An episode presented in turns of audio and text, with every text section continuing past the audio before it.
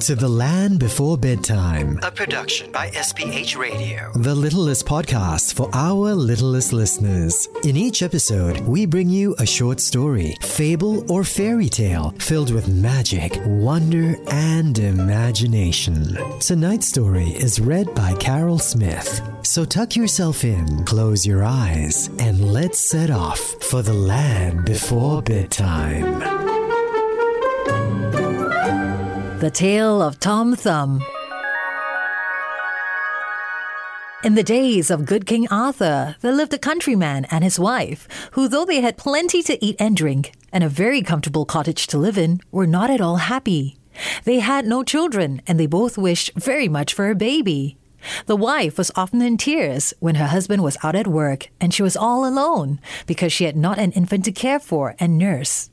One day, as she sat weeping by herself, more than usually sad, she said aloud, If I only had a dear little baby, I should not care what it was like. I should be thankful for one if it were no bigger than my husband's thumb. Now it happened that the queen of the fairies was passing by, and as she knew the farmer's wife, she was kind to her and thought she would likely be a good mother, and so she decided to grant her her wish. Seven months later, and the woman's wish came true. A child no longer than a thumb was born. And because he was so little, they called him Tom Thumb and loved him with all their hearts. The boy became wise and nimble, but he never grew in size, so the parents were very careful that nothing would happen to him. One day the boy said to his father, I'm old enough to help with chores like all the other children do. Please, father, let me lead the horse to where you're working. I may not be big enough to lead it by the reins, but I can sit in the horse's ear and give it directions. His father agreed, and because he knew his son was a clever boy and would manage to do the job. Mister, we have great news for you. Sell us your boy, and we will give you as much money as you wish for. He will travel with us on exhibitions, and we will make a fortune out of him, the men said. My son is not a jester, and he's not for sale, replied the angry father. But Tom Thumb jumped on his father's shoulder and whispered in his ear, Listen, father, you're getting older and you won't be able to work as hard as you do now. But if you let me go with these two men and take the money which they offer you, mother and you will finally live a good life. I promise that I will return soon. The man would always listen to what his boy had to say because he was a wise boy and decided to let him go. Tom Thumb sat on the rim on one of the men's hats and they left. When the men stopped for a while to have lunch, Tom Thumb slipped out of his hat and slipped into a mouse hole. They tried to get him out of the hole by poking inside with their sticks, but all their efforts were useless because Tom Thumb had gone deep into the hole, and he could only hear his voice. Go on your way without me, gentlemen, he shouted. And as it was getting dark, the men had no choice but to continue without the boy. When he had made sure that the men were gone, he crept out of the hole and started looking for a place to spend a night. As he was walking, he bumped into an empty snail shell and quickly went inside. He got ready to sleep when suddenly he heard voices. How are we going to rob the pastor's house exactly? Tom Thumb immediately understood that he had to deal with the robbers and decided to save the pastor's house. Good evening, gentlemen. Follow my voice and you will find me. I can help you with the robbery because I am so little and I can go wherever I want, said Tom. At first, the men didn't believe their eyes, but the boy paid no attention to their state of shock. I will go into the house and I will hand out things if you would only take me with you. He finally convinced them, and in they went to the pastor's house. The minute he found himself inside the house, Tom Thumb started making a whole bunch of noise.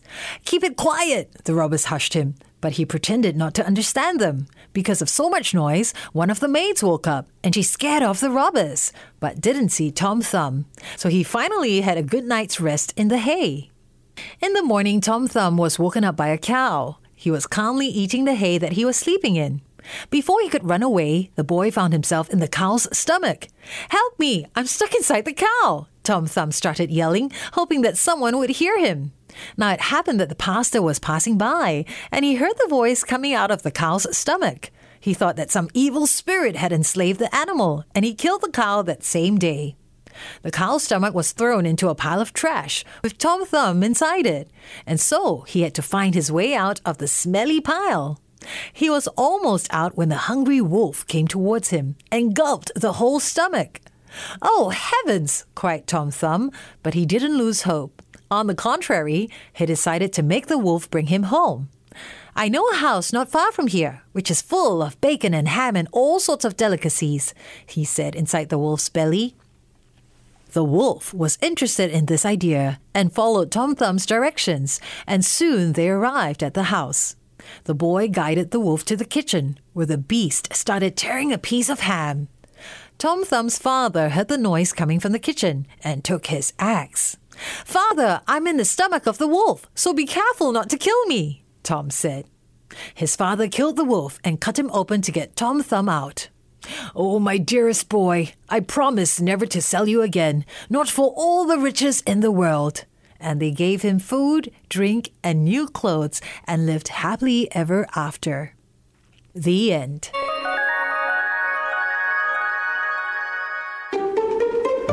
Tonight's episode was read by Carol Smith and produced by Tim O. For more stories just like this, catch us next time in The Land Before Bedtime. The Land Before Bedtime is a production of SPH Radio. You can also find us on iTunes, Google Podcast, and streaming on Google Home.